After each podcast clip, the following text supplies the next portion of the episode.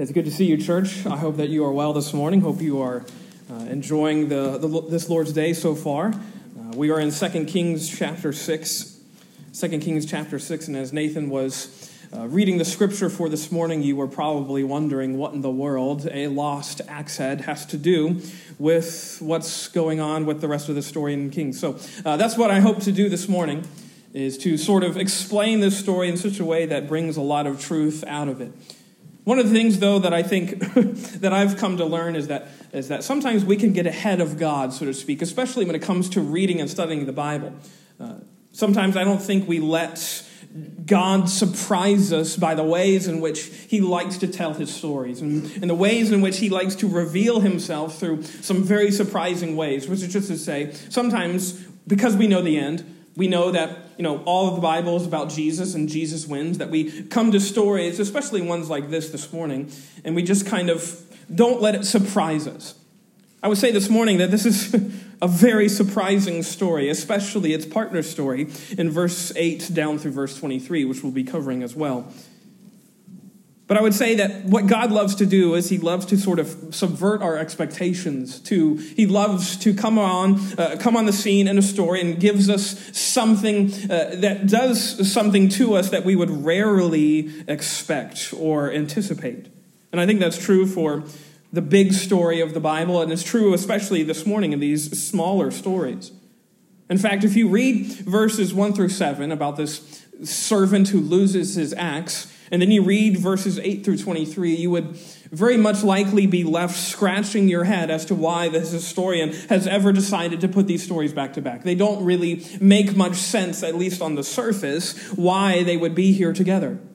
In the same chapter, in the same sort of narrative, why would he put these stories together? They don't have a lot of similarities. But I think that's exactly why he puts them together, actually. I think the historian, led by the Holy Spirit, we could say, puts both of these narratives, verses 1 through 7 and then verses 8 through 23, back to back, precisely because I, wants, I think he wants us to see that this glorious God that we have, this Yahweh, Jehovah the Lord, the, as we have sung this morning, the King of Kings, he shines brightly in his sovereignty in both of these contrasting stories. Let me explain. So, back in verse number one, the historian brings us back to the company of, of the, the, the, sons of the prophets. These are, we could say, students of the prophet Elisha. And one of these students, he speaks up and he brings this, uh, this, this news, this, this piece of information to the prophet Elijah, that just the very fact that their dormitory, we could say, is getting too cramped, it's too small. And the sons of the prophet said unto Elisha, Behold, now the place where we dwell is with thee is too strait for us, too narrow, too cramped. Let us go, we pray thee, unto Jordan, and take thence every man a beam, and let us make a place there, and, and where we may dwell. And he answered, Go ye.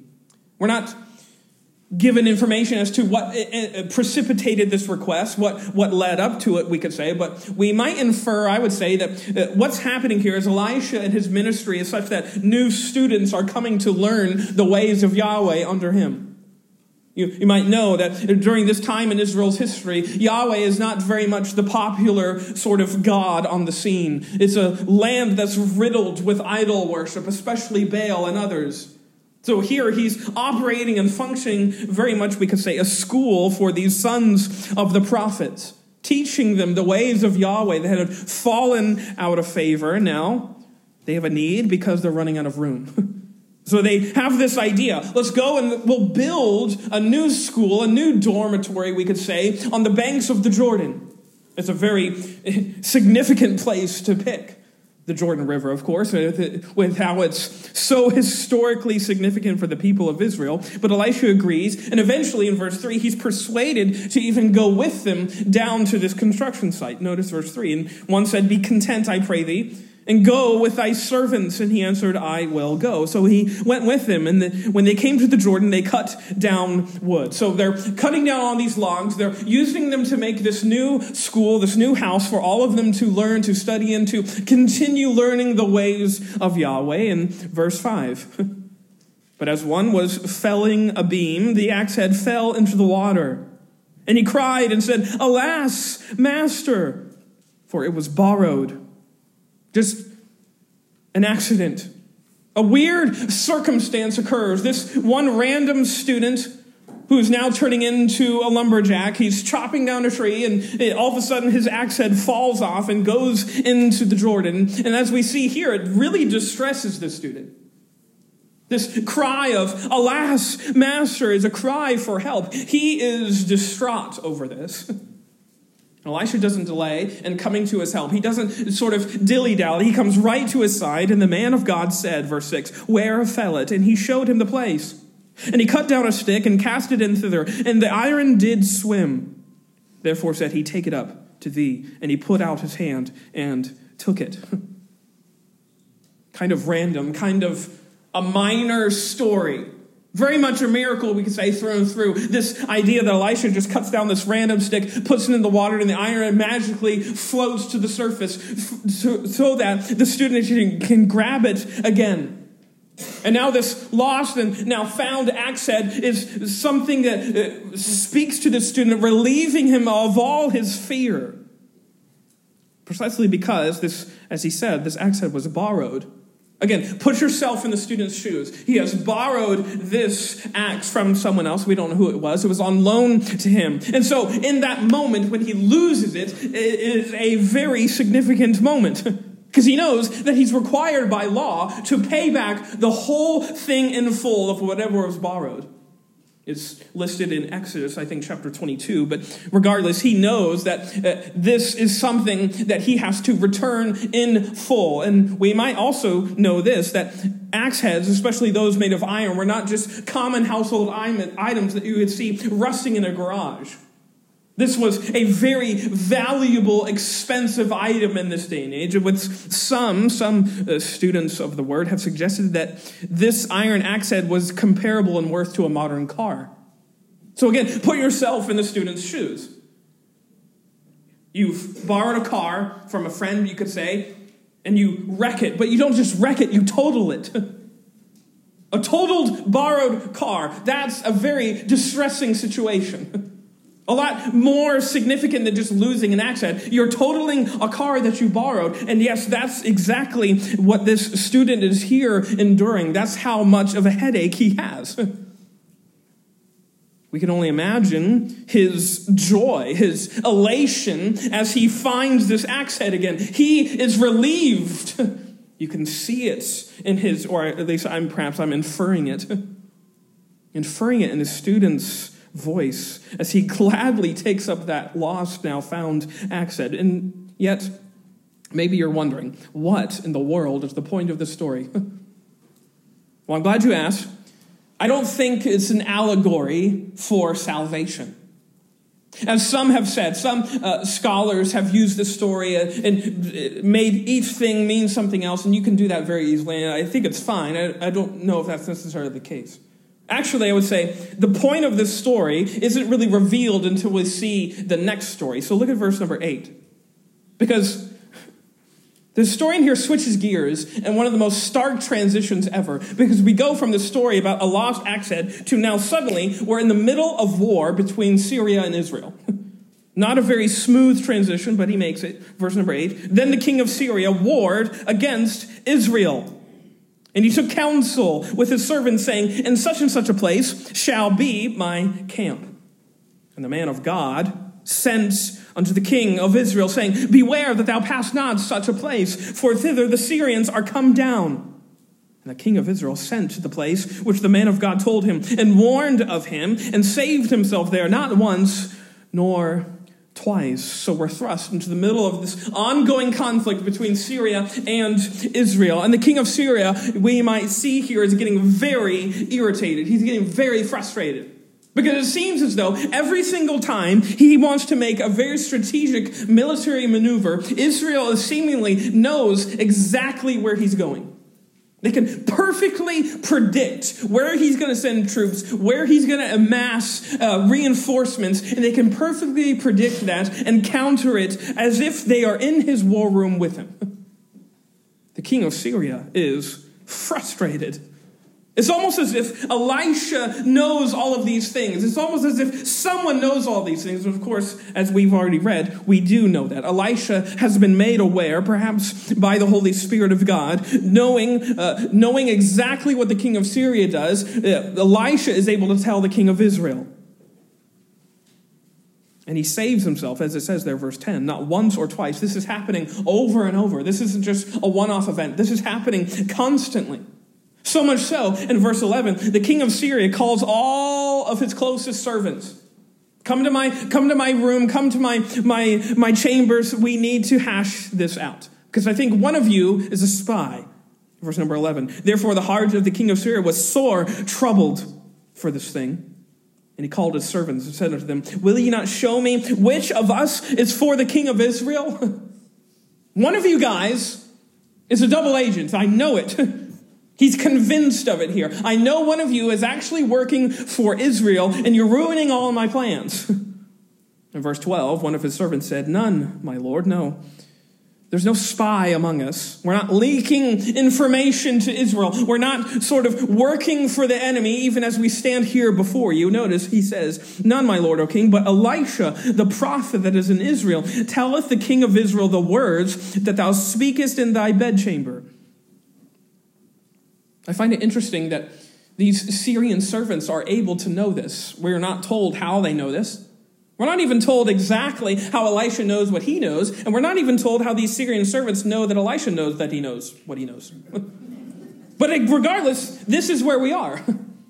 Elisha knows what Syria is planning, and the servants of the king of Syria know that Elisha knows what the king of Syria is planning. It's a very strange sequence of events, but understandably, it makes the king of Syria even more furious than he already was before. Look at verse 13. And he said, Go and spy where he is, that I may send and fetch him. And it was told him, saying, Behold, he is in Dothan. Therefore sent he thither horses and chariots and a great host. And they came by night and compassed the city about. So he is so mad so frustrated that all his plans are getting thwarted that he says, I got an idea. I'm going to mass another army. We're going to surround where Elisha lives. We're going to take all of my mighty host, my chariots, my foot soldiers, all of them. We're going to surround Elisha's home and we're going to seize him. We're going to capture him, take him off of the battlefield, so to speak. Which I also just find interesting because if Elisha saw those other movements, wouldn't it stand to reason that he could see this one too? But, anyways, this army is coming. This army is coming to Elisha's place where he lives, Dothan, but one of his servants, verse 15, happens to wake up early in the morning. We're not told if he's roused, we're not told if this is the time he always woke up, but he's, it's early.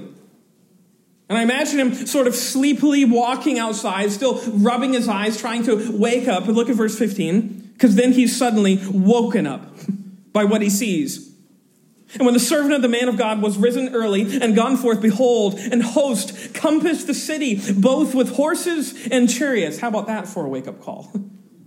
He, I just get this picture of this guy just walking outside, just greeting another day, nothing overly elaborate about, nothing really different. And suddenly he sees, and his eyes widen about three times bigger than what they were before because he sees a full army in front of the city waiting, as he might imagine, to pounce on this Elisha. You might imagine he's very much awake now. He's very much fully awake. And he runs back inside, and his servant said unto him, the prophet, Alas, my master, how shall we do? What do we do now? Elisha? What do we do with this great, fearsome, mighty host that's just outside the door? He's distressed. He's worried. He's fearful of what awaits them out the, outside the city gates. And yet, look at what Elisha replies with. So calm, so collected, so certain. And he, that is Elisha, answered, Fear not. For they that be with us are more than they that be with them.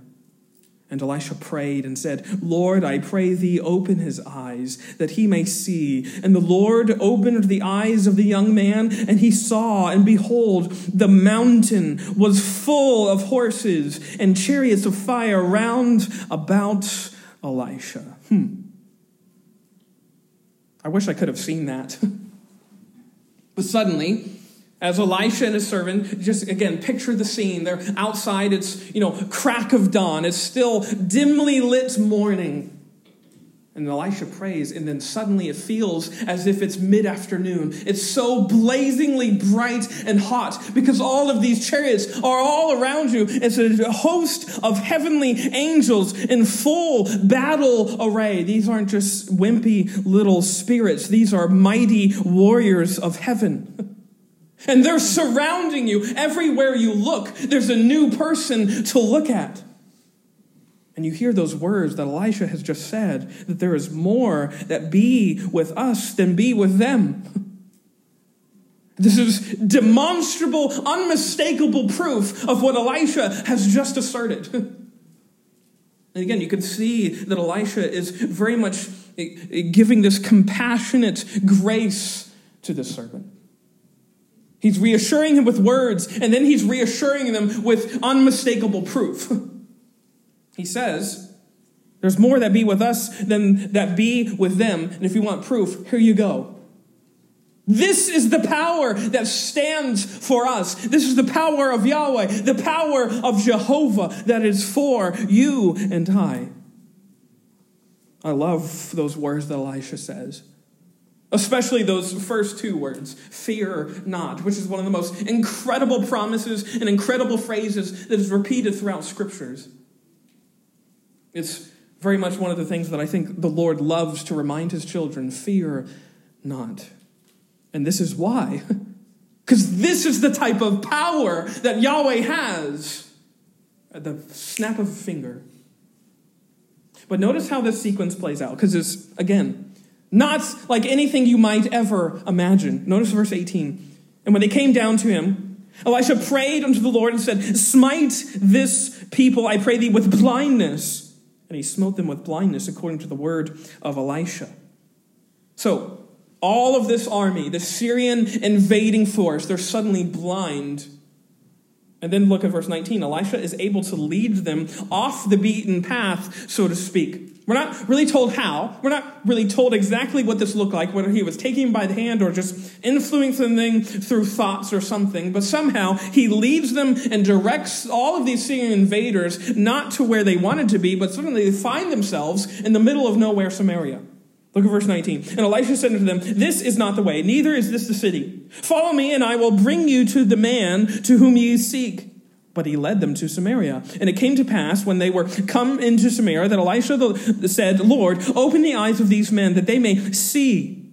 And the Lord opened their eyes, and they saw, and behold, they were in the midst of Samaria. and if that weren't, aren't already surprising enough, watch what happens now. Because think about it from the king of Israel's perspective now. These enemies have been making your life miserable politically and socially and all those sorts of things for months at this point, warring against you. And now you have them in your paws, so to speak. They are in the middle of nowhere, Samaria. You can literally pounce on them and wipe them out completely. And he's thinking exactly that. Verse 21. And the king of Israel said unto Elisha, when he saw them, My father, shall I smite them? Shall I smite them? You can see he wants to. And he, Elisha, says unto them, Thou shalt not smite them. Wouldst thou smite those whom thou hast taken captive with thy sword and with thy bow? Set bread and water before them, that they may eat and drink and go to their master. And he prepared great provision for them. And when they had eaten and drunk, he sent them away, and they went to their master. So the bands of Syria came no more into the land of Israel. Huh? There's no, there's no fight, just a feast. There's no skirmish here in this text. There's all these men having supper together.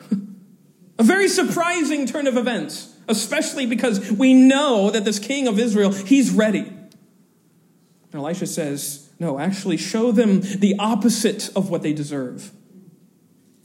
Whereas I think there's a word for that, it's called grace. it's an interesting sequence of events. Very strange stories, stories, don't you think?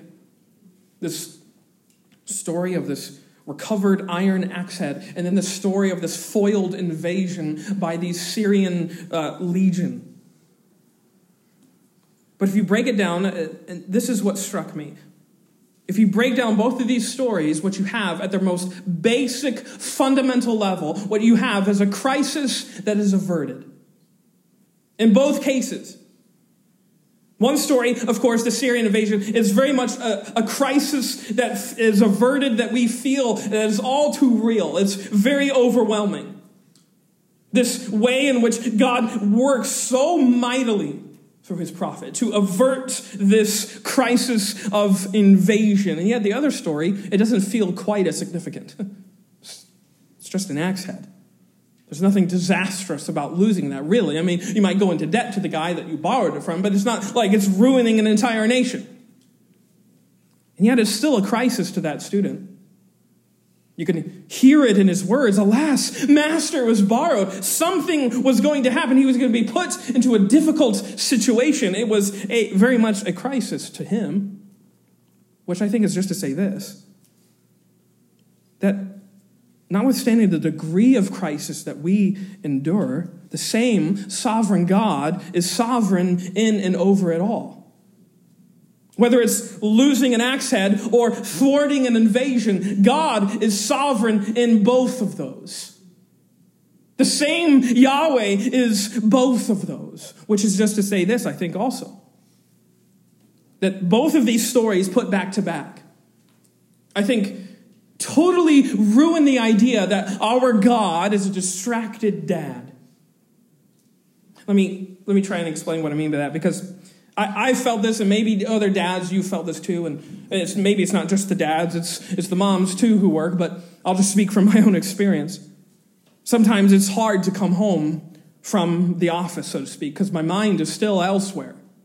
I'm distracted by all the quote unquote stuff I've had to deal with or read or all those sorts of things. And the results, I would say, in just stress levels that are high and fuses that are short. That's usually what happens. And when you come home, it's hard to sometimes turn off work mode. If you have a long drive, maybe you can listen to a podcast or listen to something that helps you just ease back into a better frame of mind, but sometimes that you don't always get that. And when you come home, what are you bombarded with? The concerns of a toddler, which are, if you're comparing them, they seem a lot less important. Fix this. It'll help me with this. Put batteries in this really loud, annoying toy. Those are the concerns that your toddler has, right? They want you to be there for them. And sometimes, I know I'm, I'm confessing this because I'm guilty of this too.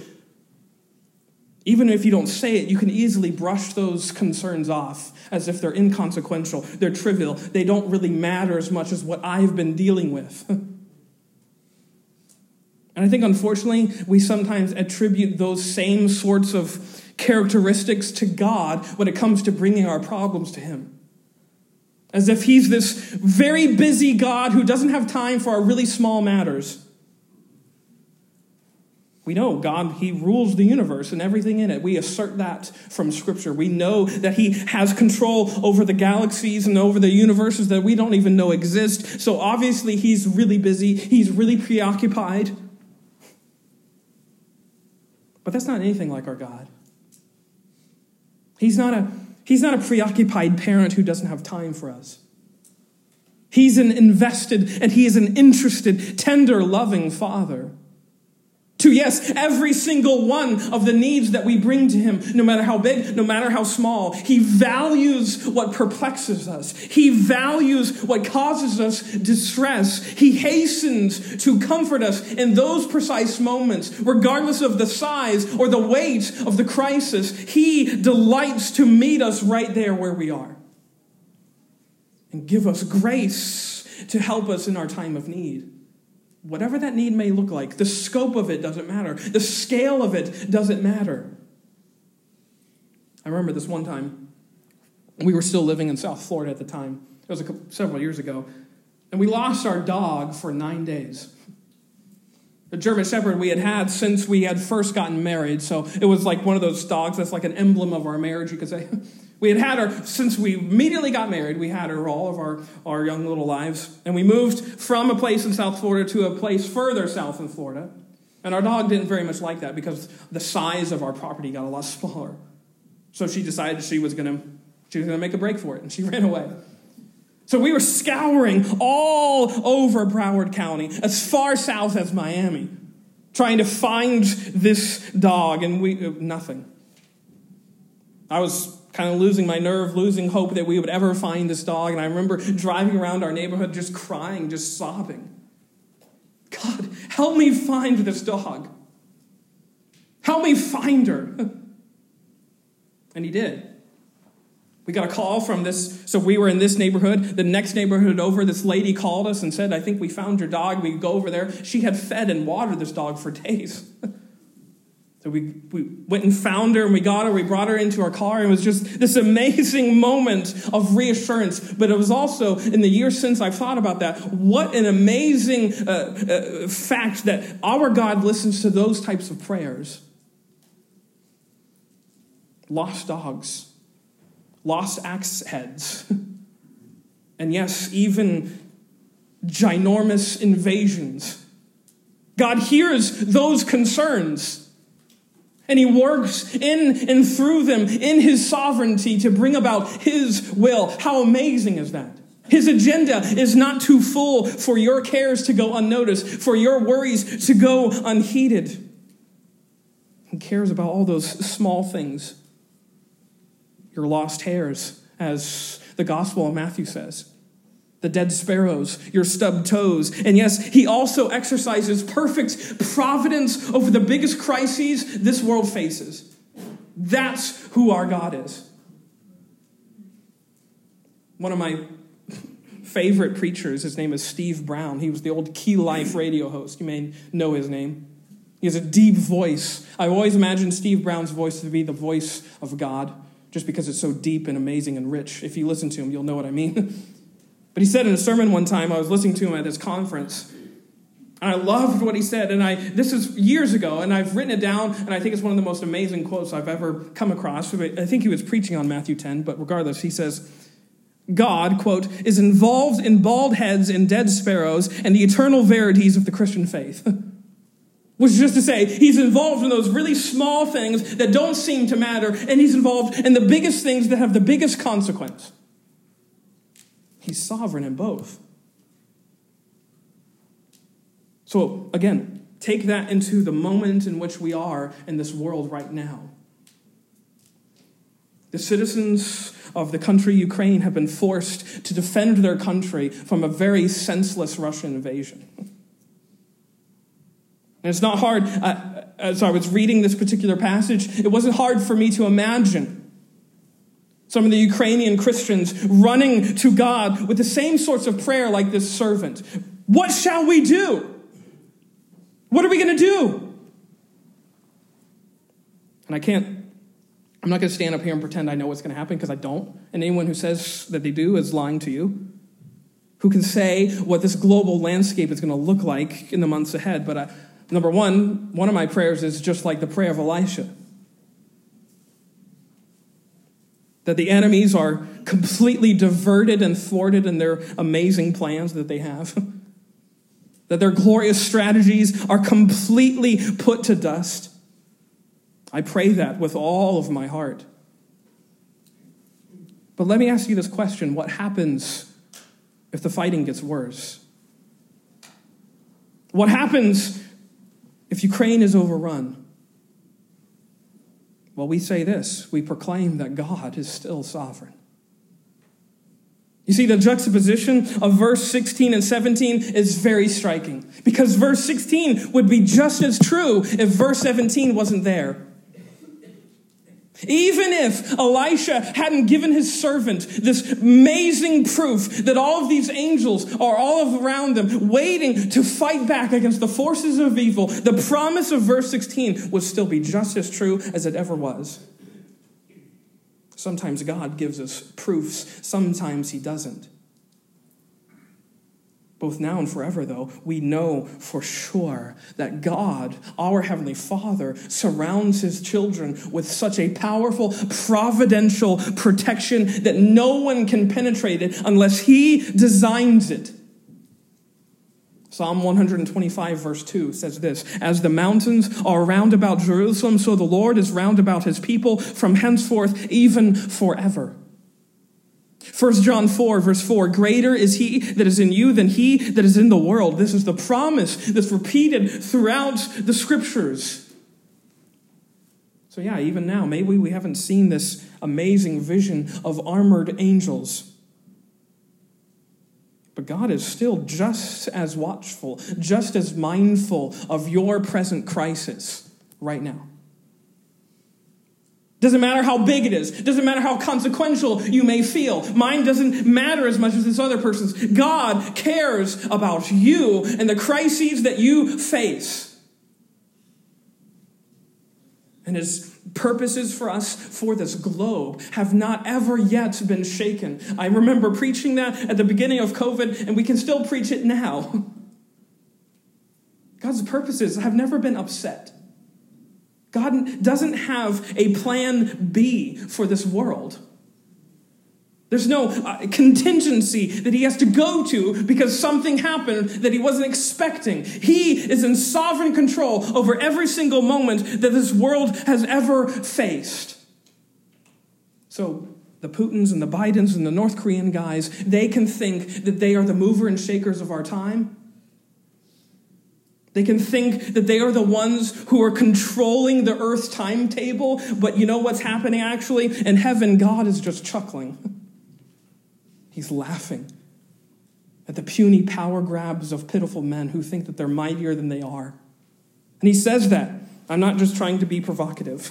psalm 2, you don't have to turn there, but just write this down. It's an amazing psalm, and it says exactly that that our Lord is in heaven and he's laughing at man and all of his pomp. Psalm 2, verse 2 The kings of the earth set themselves, and the rulers take counsel together against the Lord and against his anointed, saying, Let us break their bands asunder and cast away their cords from us. He that sitteth in the heavens shall laugh. the Lord shall have them in derision. You see, there's only one mover and shaker of our time. There's only one architect of history, and you know who it is? It's the King of Kings. The King of all kings, the one who rules and reigns over everything by the power of his spoken word. And you know what the truly awesome news is? That the king who knows and is even sovereign over even that global invasion that is threatening everything, he's king over your little life too. And he cares about that, and he cares about you. He mercifully tends to our lost dogs and our lost heads. And you know what he also does? He masterfully bends all of the global leaders according to his will. He does both. He's a big God and a God who works big through small ways. Proverbs 21, verse 1, is the verse that I've been thinking of ever since all of this news hit the news feeds. You know what it says? The king's heart is in the hand of the Lord, as the rivers of water. He turneth it whithersoever he will. Even now, that's happening with a king we don't understand who's doing something that doesn't make sense, that's wrecking and wreaking havoc on untold number of lives. Somehow, I don't understand it. Somehow, even this is happening according to the will of God. So I know that it doesn't make sense, and yet, what does the song say? Faith makes a fool of what makes sense.